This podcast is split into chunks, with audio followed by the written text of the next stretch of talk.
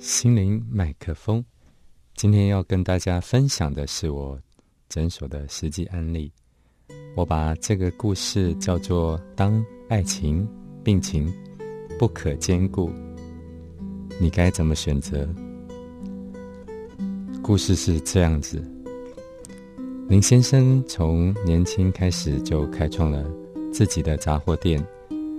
但是为了多赚一点钱养家糊口，他从经营、送货、搬运货品，都是自己一个人来，可说是好定兼共建哈，一个人做几个人的工作。这么几十年下来，当然自己身心俱疲，他两条腿都布满了青筋。就是我们说的静脉曲张，髋关节也常常疼痛。在还没退休之前，他放不下工作，所以没有办法像别人可以好好去国外旅游。退休了以后也不行，因为他说他已经走不动了。然而，最困扰他的其实是他睡眠障碍的问题。一开始，他先是自己寻找食疗方法，等到没有办法控制，就去找中医师。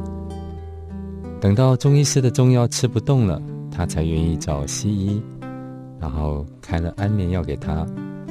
吃了两年的安眠药以后，他发现失眠的问题已经没有办法。受到安眠药的控制，日益严重了。这才透过女儿的介绍到我这边来寻求帮忙。因为他老人家比较节俭，不愿意做检测，一开始就用经验治疗帮他调理。还好，不到一个月的时间，他就表示自己已经睡眠饱足。因此，还没做完一个疗程，他就说：“李医师啊，很谢谢你让我如此改善啊，戒掉了安眠药。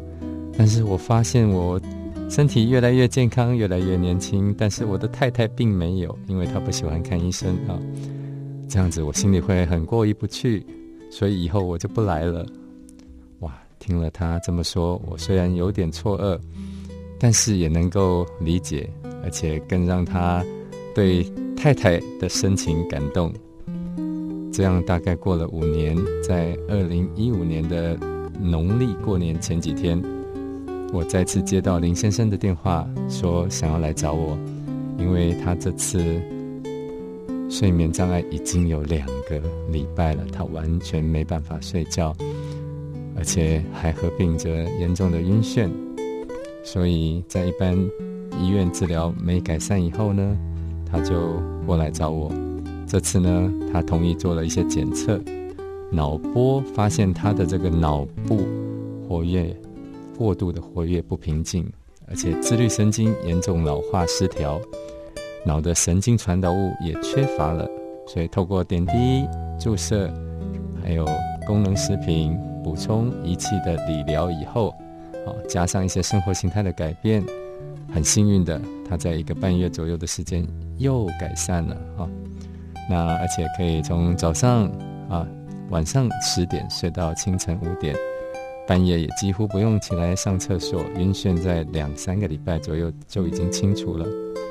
我笑着问他：“当爱情、病情不可兼顾，你觉得哪个重要呢？”他笑着说：“经过这次可怕的症状。”以后他不敢再蛮陪啊！哈，现在林先生每个礼拜到诊所做一次的预防保健。